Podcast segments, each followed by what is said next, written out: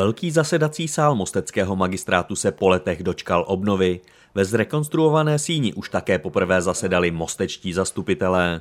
My jsme v předchozích letech plánovali velkou rekonstrukci eh, zasedacího sálu, ve kterém se konají zastupitelstva.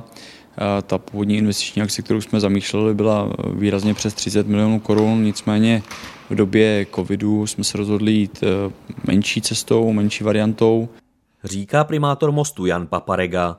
Náklady na rekonstrukci vyšly zhruba na 5 milionů korun, včetně daně z přidané hodnoty. Všechny cené prvky v sále zůstaly zachovány. Během rekonstrukce došlo k výměně osvětlení, vyčištění stávajícího lustru a k lokální opravě a vyčištění pískovcového obkladu stěn. Nové jsou koberce. Přibyly také nové stoly, židle, televize na stěnách a řečnický pult.